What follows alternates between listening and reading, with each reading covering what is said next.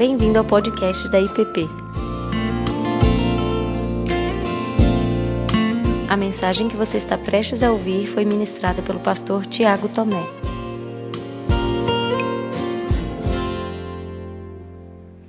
Meus irmãos, ao longo da semana tenho recebido recados, testemunhos, ressonância daquilo que temos meditado ao longo desses domingos e como isso tem mexido, como isso tem afetado a relação com a igreja, a relação com outros irmãos. Alguns escreveram, mandaram mensagens falando de como essas conversas chegaram meio que de encontro a inquietações e orações sobre a caminhada com a igreja, as relações na igreja, e eu louvo a Deus por isso. Mas nessa semana, aqueles que são membros da igreja têm acompanhado, um casal muito querido precisou passar por uma internação, para o nascimento da Flora, né? E assim que eles foram encaminhados então para o hospital, eu dei uma ligadinha, e passado algum tempo falando com eles de novo, o que eu recebi foi: pastor, nós estamos assim bem e estamos felizes, nós estamos nos sentindo muito amados, porque a enxurrada de gente mandando recado e perguntando se nós precisamos de algo é enorme, assim, a gente não esperava isso, né? E até mesmo quando eu fui perguntar, mas e aí, estão precisando de alguma coisa? Falaram, não, já trouxeram aqui, já passaram aqui no hospital, trouxeram o que a gente estava precisando. E isso foi muito bacana, né? E aí eles enviaram um recadinho para a IPP, que eu encaminhei aí para o grupo de transmissão, e eles disseram assim, no final do recado: agradecemos as orações e o apoio. Olha só, Deus nos deu uma família amada em Cristo. Estamos nos sentindo muito amados. E a oração final, a frase final desse recadinho deles foi: que o Senhor abençoe muito a nossa igreja, com todas as características que temos aprendido na carta aos Filipenses. Gente que está desfrutando disso por parte de vocês, da igreja. E é com esse testemunho que eu gostaria então de te convidar a continuar a nossa série de meditações, sendo igreja como a igreja deve ser, olhando para as marcas da verdadeira igreja do nosso Senhor Jesus Cristo. E hoje, muito ligado com aquilo que nós ouvimos nesse testemunho desse casal, abra sua Bíblia comigo, por favor, Filipenses, capítulo 1. Inicialmente vou ler do verso 3 ao verso 5, Filipenses 1, de 3 a 5. Diz assim, Paulo: dou graças ao meu Deus por tudo o que recordo de vós, fazendo sempre com alegria súplicas por todos vós, em todas as minhas orações, pela vossa cooperação no Evangelho desde o primeiro dia até agora. Pai Santo, guia-nos na meditação da Tua Palavra, que o Senhor continue falando conosco e nos transformando, que o Teu Espírito transforma-nos dia a dia, para a glória do Teu nome, para o testemunho do Teu Filho Jesus. No nome dele é que oramos. Amém. Sendo igreja como a igreja deve ser, quais são as marcas da igreja de Cristo? Quais são as marcas que devem ser impressas? Quais são as marcas que nós como igreja devemos perseguir? Temos conversado sobre isso.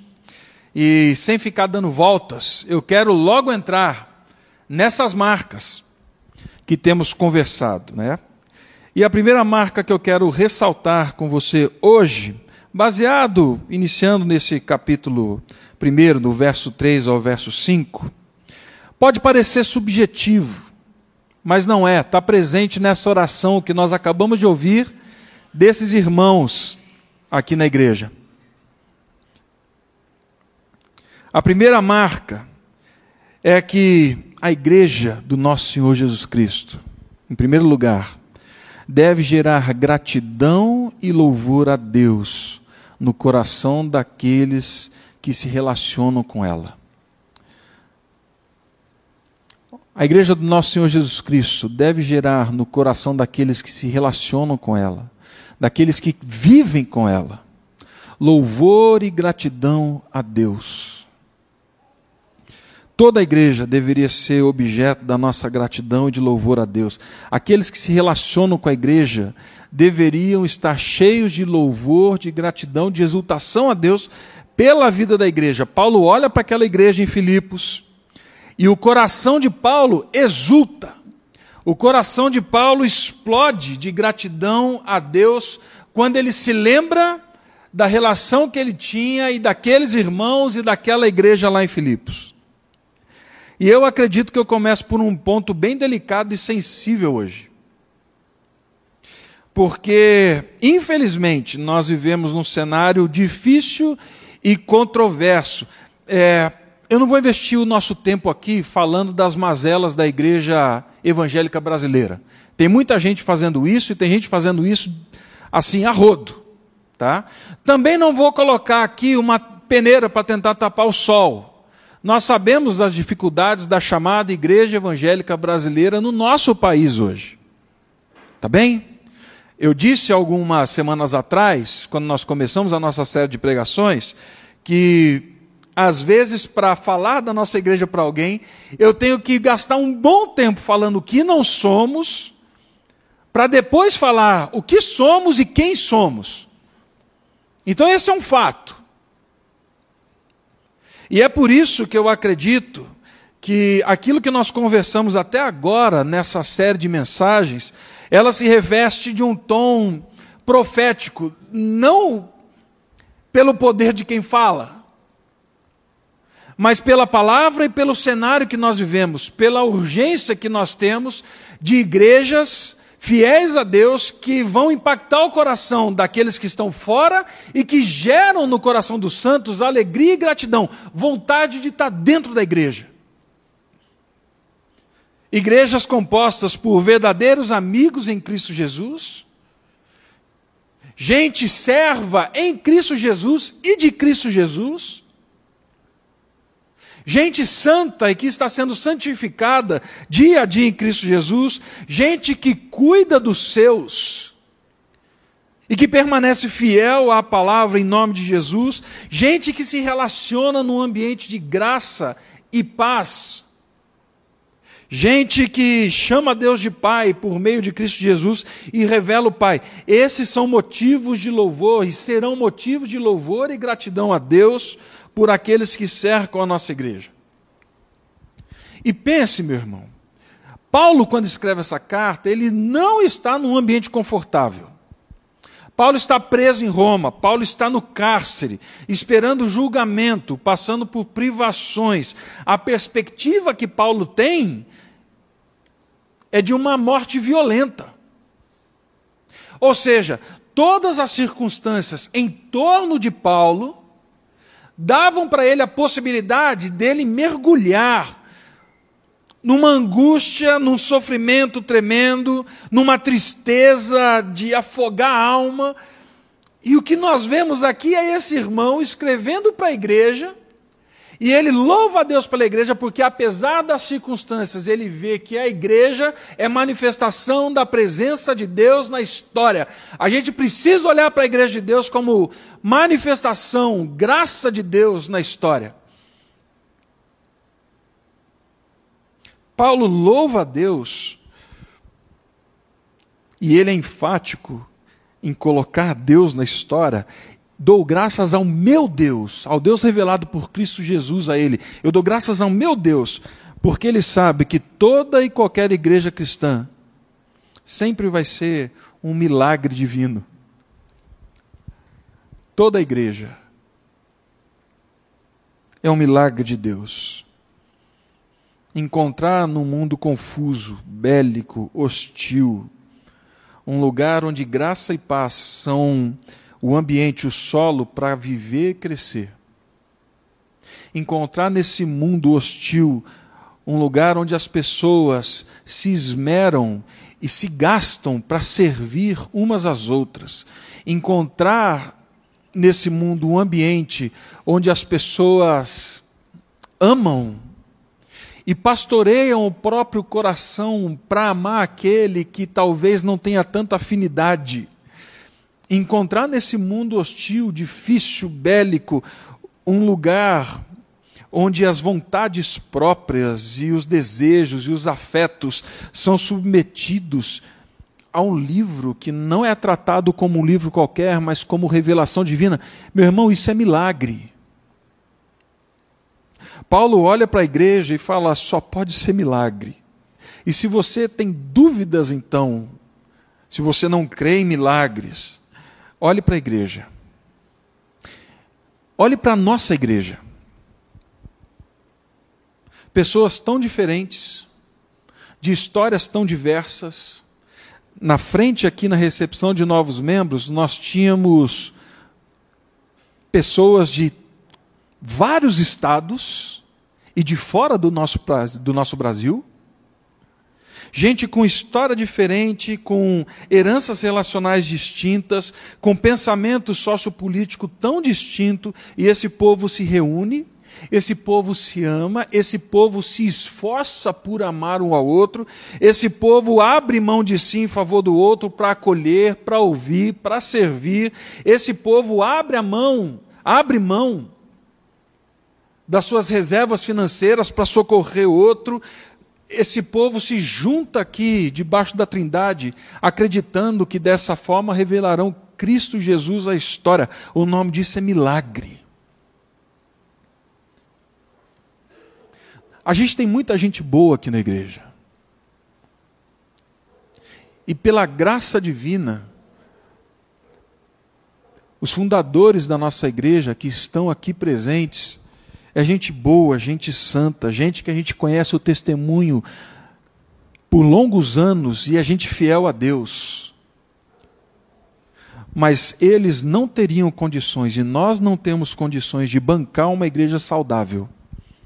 Pelas nossas competências, pela nossa articulação relacional e engajamento, isso escapa à nossa força, ao nosso controle. O único caminho para ser igreja é milagre divino. Paulo olha para a igreja de Filipos e dá graças a Deus, ele sabe que aquela igreja é um milagre. Por isso, meu irmão, ao olhar para a igreja como Paulo olhou para a igreja de Filipos, dê graças a Deus, louve a Deus e mais. Olha o que ele diz no verso 8. Pois minha testemunha é Deus, no capítulo 1. Pois minha testemunha é Deus, da saudade que eu tenho de todos vós, na terna misericórdia de Cristo Jesus. Paulo não só é grato, mas ele olha para aquela igreja e agora diz, Deus conhece no íntimo do meu ser, o Deus que é testemunho eterno, que sabe todas as coisas, ele sabe que eu tenho saudade de vocês na misericórdia de Cristo Jesus. A expressão aqui é muito forte. É como se Paulo estivesse dizendo, a saudade que eu tenho por vocês é como a saudade que é encontrada nas entranhas de Cristo pela igreja. É isso que eu tenho por vocês, saudade, porque eu os amo, porque vocês me completam, porque vocês fazem parte de mim. A gente sente saudade de quem é caro para a gente, de quem nós amamos, de quem nós prezamos verdadeiramente. E é inevitável. Quantos de nós amamos a igreja como Paulo ama verdadeiramente? Quantos de nós amam a igreja de Cristo? Quantos de nós amam a parcela da igreja de Cristo que Deus nos confiou e que trouxe você para fazer parte dela, a IPP? Quantos de nós amamos? Paulo estava privado da presença da igreja, trancado numa prisão, ele tem saudade, ele quer estar com o povo de Deus. Gente, os últimos 2 anos têm sido difíceis. Nós paramos de nos reunir e fizemos bem. Era isso mesmo. Em algum momento nós tivemos que parar de nos encontrar, não de cultuar. Mas a pandemia veio, e eu creio que ela trouxe à luz os nossos verdadeiros amores e afetos com relação à Igreja de Cristo. Muitos têm saudade da igreja. Algumas semanas nós servimos a ceia aqui nesse salão para uma irmã que não pode vir à igreja, não pode participar desse ajuntamento ainda. E ela descreveu o quão isso foi especial, estar nesse lugar que você está aqui. Ela sabia que domingo tinha gente aqui. Eu louvo a Deus pelos recursos que nós temos. Gente que está participando, que está ouvindo, mas sem medo. Eu digo também que alguns poderiam desfrutar da reunião, da presença, desse culto público com os filhos de Deus, com o povo de Deus, e não vêm, não se esforçam, não participam, se acomodaram e não sentem saudade. É indiferente. Ficam distantes da igreja, isso não lhes faz falta, e isso revela algo que não pode ser negado. Isso revela algo que deve ser acolhido, que deve ser tratado e colocado diante de Deus. Paulo estava privado e diz: Deus é testemunha da minha saudade. Alguns ficaram privados por 2 anos, e agora fala assim: eu não tenho saudade nenhuma, alguma coisa aconteceu, porque o que esse texto está dizendo é que a igreja é central para a vida do cristão. Se eu dou graças a Deus pela entranha, é porque a igreja é central.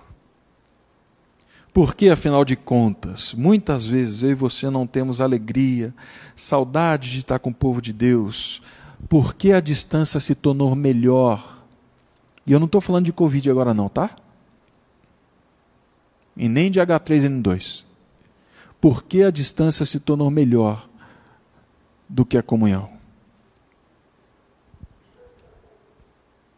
Isso é sintomático de algumas questões da fé. Paulo, creio que ele nos exorta, falando assim: gente, voltem, olhem para a igreja com gratidão, louvem a Deus pela vida da igreja que eu lhes dei. A primeira marca que eu gostaria de ressaltar hoje, então, é que a verdadeira igreja de Cristo gera gratidão, louvor no coração daqueles que se relacionam com ela, causa uma saudade santa, um anseio santo por estar presente com o povo de Deus. Em segundo lugar, segunda marca que eu quero ressaltar hoje da verdadeira igreja de Cristo é que ela é uma igreja generosa, fiel no apoio à causa de Cristo e na pregação pública do evangelho de Cristo. Verso 4 e verso 5. Eu faço súplicas por todo vós nas minhas orações, pela cooperação que vocês têm no evangelho, desde o primeiro dia até agora. Paulo dá graças a Deus por aquela igreja, por tudo que se recorda dela, e pela cooperação que ela tem dado à expansão do evangelho. E Paulo, ele fala desde o primeiro dia. Eu acredito que quando Paulo escreveu isso, o que passou na mente dele foi aquilo que está escrito lá em Atos 16. Ele chegando fora da cidade, naquela reunião, na beira de um rio, e vendo aquelas mulheres se reunindo, e ele pregando o evangelho, e aquelas pessoas então ouvindo e se convertendo, e Lídia assumindo um compromisso com Cristo. O tempo havia passado. Paulo havia prosseguido na sua viagem, agora Paulo estava preso em Roma, e aquela igreja se manteve fiel. Quando Paulo esteve com eles, ele gozava de liberdade, agora não. Agora Paulo era inimigo do Estado, um preso caminhando para sua sentença de morte. Era vergonhoso ser associado com Paulo, era escandaloso, mas a igreja de Filipos, desde aquele dia, se manteve fiel no apoio à causa de Cristo e na pregação do evangelho. Eles estavam vendo alguém sendo levado para Roma para ser julgado pelo evangelho, e eles se mantiveram fiéis, eles não se acovardaram diante das ameaças que vinham por causa do evangelho. Ela não retrocedeu, ela não se intimidou, pelo contrário. O verso 7 diz assim: aliás, É justo que eu assim pense de todos vós, porque vos trago no coração, seja nas minhas algemas, seja na defesa e confirmação do Evangelho, pois vocês são participantes da graça comigo. Por isso ele ora a Deus pela igreja de Filipos. É uma igreja generosa, fiel à causa de Cristo. Ela continua participando com Paulo na proclamação do Evangelho. Nós seremos uma igreja bem-aventurada se nós não abrirmos mão da nossa generosidade, do nosso compromisso com o Evangelho e com a causa de Cristo. Isso é a igreja. Eles permanecem. Paulo ora por aquilo que está cheio o coração dele. Mas dois textos, dentre outros, me chamam a atenção do que pode ser, do que Paulo está falando quando me lembro de vós. Capítulo 2 de Filipenses, no verso 25 a 30, diz assim: No entanto, julguei necessário enviar-lhes Epafrodito, meu irmão, cooperador e companheiro de lutas, e da parte de vocês, mensageiro e auxiliar das minhas necessidades. Ele tinha muita saudade de todos vocês e estava angustiado, porque vocês ficaram sabendo que ele adoeceu. De fato, adoeceu e estava à beira da morte. Mas Deus se compadeceu dele, não somente dele, mas também de mim, para que não tivesse tristeza sobre tristeza. Por isso, tanto mais me apresso em mandá-lo, para que, vendo novamente, vocês fiquem alegres e tenham menos tristeza. Recebam-no, pois, no Senhor, com toda alegria, e honrem sempre os que são como ele. Presta atenção, porque, por causa da obra de Cristo, ele quase morreu, arriscando a própria vida para suprir a ajuda que vocês não podiam me dar pessoalmente. Paulo é preso, Paulo é levado para Roma, ele tem que arcar com os custos da sua prisão. A igreja de Filipos sabe isso. Então o que a igreja faz? A igreja se articula. A igreja se mobiliza. A igreja agora se mexe, se movimenta, e eles juntam uma oferta, e um irmão no meio da igreja, como você, levanta a mão e fala assim: agora eu vou encarar essa viagem de Filipos de barco até Roma, para levar a oferta, para manutenção, para que o nosso irmão Paulo tenha o que comer, tenha o que vestir, tenha onde ficar enquanto espera o julgamento. Gente, que tipo de igreja é essa? Que tipo de homem é esse tal do Epafrodito? Para suprir as necessidades, eles se articulam, e alguém está disposto a encarar riscos de morte.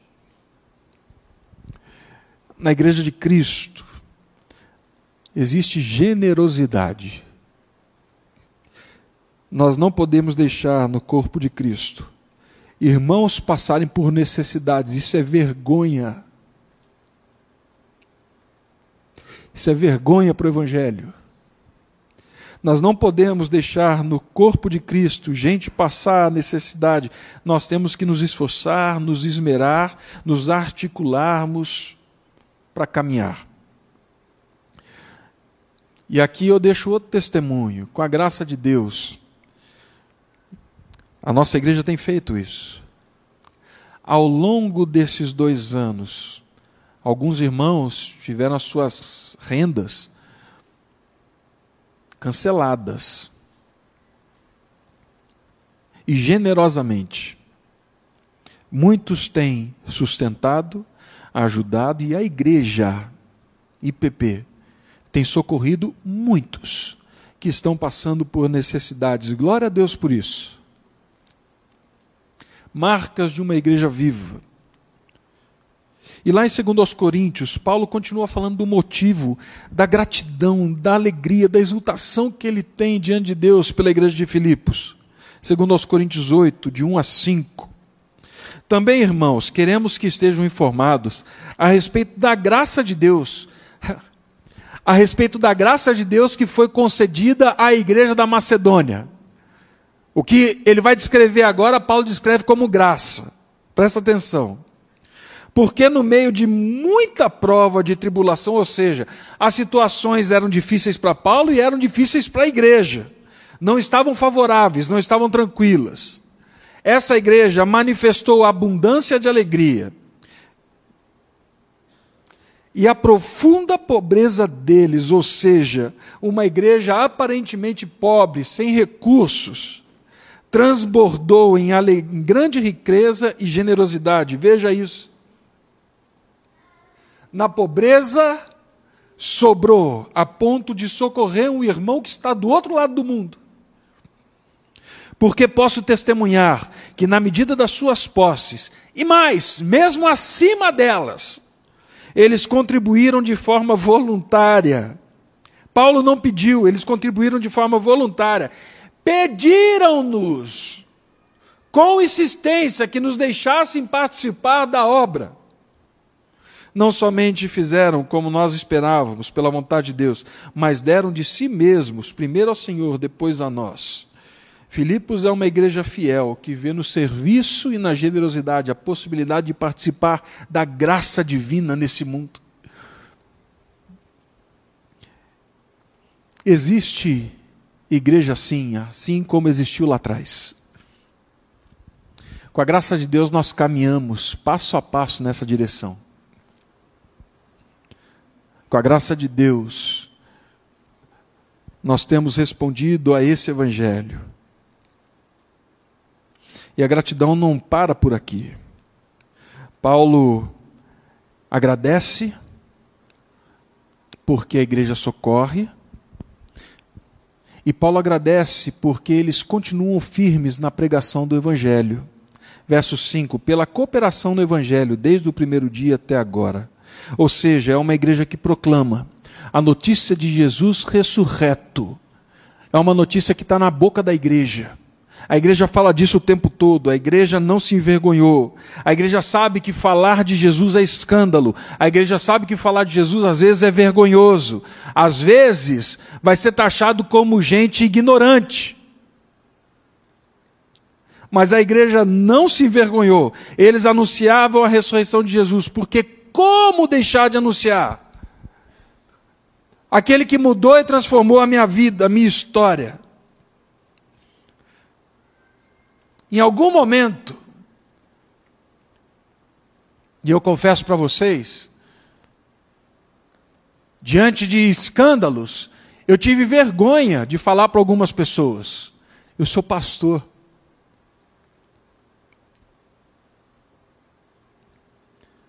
Diante do escândalo que acabou de sair por aí, com um pastor cheio de dinheiro na cueca, que vergonha. Que vergonha eu senti da minha vergonha diante de Deus. Às vezes você tem vergonha de falar que é crente, que faz parte da igreja. Ah, pastor Tiago, está difícil de falar que a gente é da igreja hoje. Mas não confunda a vergonha de uma instituição com a vergonha do evangelho, porque nós não podemos nos envergonhar daquele que se entregou na cruz e no madeiro por nós. Uma coisa é você ter vergonha de uma instituição, outra coisa é você ter vergonha do Evangelho, de Cristo. Se a igreja de Cristo, se a EPP, se as pessoas que fazem parte dessa igreja não proclamarem a boa nova do Evangelho, Cristo ressurreto, crucificado e ressurreto, ninguém mais no mundo fará. Porque só a igreja é sal da terra e luz do mundo. Nenhum governo, nenhum coach fará isso. É só a igreja. A verdadeira igreja de Cristo, então, gera gratidão e louvor a Deus no coração daqueles que se relacionam com ela. Causam a santa saudade. É uma igreja generosa, fiel no apoio à causa de Cristo, na pregação do Evangelho. Em terceiro lugar, isso é bom nós sabermos, é uma igreja que está a caminho. Ouça essa frase, é uma igreja que está a caminho da imagem e semelhança de Cristo. Verso 6 de Filipenses 1. Estou plenamente certo de que aquele que começou a boa obra em vós, há de completá-la até o dia de Cristo Jesus. Creio que este é um dos versos mais lindos dessa carta. Eu gosto muito do capítulo 2. E aí, na minha Bíblia, que eu vou anotando as coisas, fica os que eu mais gosto tem uma cor, né? E Filipenses está só dessa cor. Mas é um dos versos mais bonitos que trazem esperança para nós. Uma das marcas da Igreja de Cristo é que ela sempre será uma comunidade rumo à imagem e semelhança de Cristo. Paulo fala, aquele que começou a boa obra em vós, há de completá-la. E de novo, na minha cabeça, eu creio que Paulo olhou para trás, olhou para o início daquela igreja, mas Paulo não olhou só para o início daquela igreja. Paulo se lembrou do santo impedimento, do divino impedimento de Cristo, falando assim, você não vai por essa região, eu quero que você atravesse e vá para a Europa. Um varão macedônio surge da frente de Paulo, e diz assim, passa a Macedônia e nos ajuda. Antes mesmo que aqueles irmãos tivessem vislumbre, flashes de que um homem havia ressuscitado da morte, estava vivo, Deus já se movia na história para começar e dar continuidade à boa obra dele, na vida do povo dele, dos filhos dele. Antes que os filipenses, os macedônios, o continente europeu tivesse algum flash do evangelho de Jesus, Deus já estava começando a boa obra na vida deles. Antes mesmo de você conhecer a pessoa que te apresentou Cristo, Deus já estava agindo na história. E Deus continua fazendo isso. O que esse verso nos revela? Primeiro, ninguém se converte para a surpresa de Deus. Ninguém vai chegar lá no céu e Deus vai falar assim, rapaz, você eu não espero. Não, eu imaginava que outros tivessem interesse por mim, mas você, olha, eu estou surpreso, viu? Não há quem cause admiração a Deus, porque veio a Deus. C.S. Lewis diz que isso é como dizer que o rato caça o gato.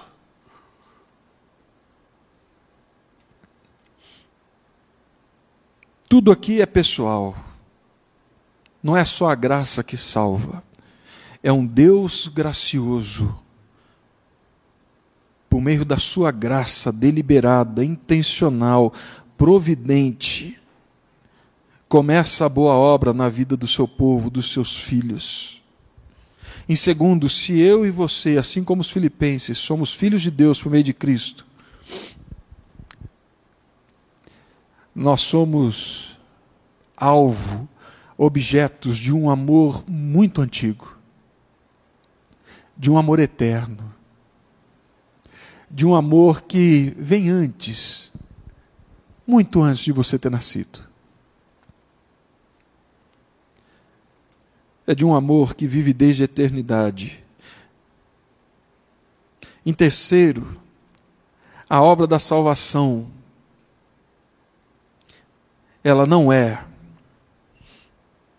nada mais, nada menos do que um convite para a reconciliação com o nosso Deus. Deus está nos reconciliando dia a dia com Ele. Isso é a boa obra de Cristo. Ele vai mudando as nossas afeições, os nossos afetos, as nossas vontades, a fim de que a gente viva a vida dele hoje. A boa obra, nesse verso, significa que Deus está agindo hoje na nossa vida, na nossa história. Significa que Deus está agindo e não é só para nos reconciliar com Ele, é para nos recriar. Meu irmão, entenda, o evangelho não é apenas a mudança do homem. O evangelho não é reforma moral, não é reforma social, não é melhora no sentido cultural. O evangelho é recriação. Todos vocês estavam mortos em vossos delitos e pecados, mas ele vos deu vida. estando mortos nos vossos delitos e pecados. Se alguém está em Cristo, é nova criatura. As coisas velhas se passaram. É nova criatura. E o que é essa nova criatura?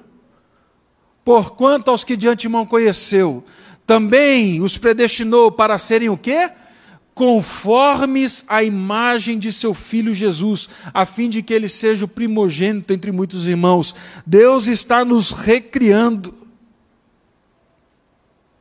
E o que Deus começou a fazer na sua vida, antes mesmo de você conhecê-lo, o que Deus começou a fazer na vida da Europa, dos macedônios, dos filipenses, antes mesmo deles clamarem, porque foi uma visão de Deus que levou Paulo para lá, esse Deus continuará agindo na sua vida até o dia de Cristo.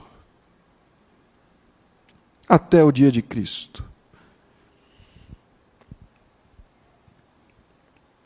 Segundo as Escrituras, não tem nenhum dia ordinário para a vida do cristão. Conversei disso há poucos dias com um casal da nossa igreja. Todos os dias são um dia extraordinário. Todo dia é um dia extraordinário, porque é um dia que o Senhor nos fez. É um dia que o Senhor fez. Alegremos-nos nele. Regozijemos nele. Mas a Bíblia fala de um dia especial. Aliás, Jesus falou de um dia especial, que seria o seu dia, o dia de Cristo, o dia do Senhor. Nesse dia, a plena manifestação da glória de Cristo será vista. Toda a história, o universo conhecido e desconhecido, vai ver o Rei Jesus em toda a glória e majestade. E não vai ver só o Senhor Jesus em toda a glória e majestade, vai ver o povo que ele salvou, redimido, lavado pelo sangue do Cordeiro junto com ele. Nesse dia, Jesus afirmou que aqueles que perpetraram o mal na história, que se recusaram a ouvir a sua voz, o seu convite, que escolheram viver nas trevas, que debocharam do Evangelho, que debocharam de Cristo, ouvirão: apartai-vos de mim, vós que praticais a iniquidade. Será dia de juízo. Brigue você com essa mensagem ou não, isso é bíblico. A santidade de Deus levará o juízo. Mas para aqueles que com gratidão e humildade se renderam a Cristo, que reconheceram que foram vencidos pela graça de Cristo, que sabem que só Jesus é o caminho, a verdade e a vida, ouvirão: vinde, benditos de meu Pai, para o reino que vos tenho preparado, entra agora na festa do teu Senhor. Esse povo é a igreja. É essa igreja que vive as marcas que nós estamos conversando hoje. Nesse dia, o Deus que iniciou aqui a boa obra em mim e você, há de completá-la. E nós desfrutaremos da total recriação em Deus, em Cristo, no Espírito, por toda a eternidade. Verdadeira igreja de Cristo, então, gera gratidão e louvor a Deus no coração dos que se relacionam com ela. Traz uma santa saudade. É uma igreja generosa, fiel no apoio à causa de Cristo e na pregação pública do Evangelho. É uma igreja que caminha em direção à imagem e semelhança de Cristo. Por isso é que às vezes a gente vê na igreja umas coisas assim que falam: não é possível. Mas ou eu creio em Cristo e na palavra dele, ou eu largo esse negócio de ser pastor e largo esse negócio de igreja. Pela fé a gente caminha. Pela fé a gente continua afirmando e crendo que esse é o melhor lugar para estarmos. Paulo tinha saudade. Eu quero estar com meus irmãos.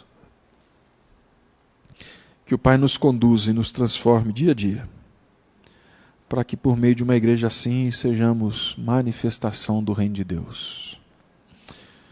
Vamos ficar em pé? Vamos orar?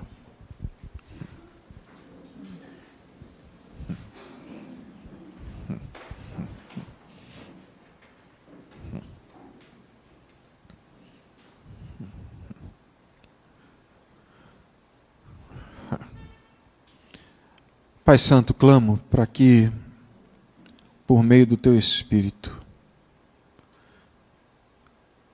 o Senhor desvende os olhos da mente, do coração, dos afetos. Para isso que temos conversado. Clamo também para que o Senhor aumente em nós o amor pelo Teu povo, pela Tua igreja.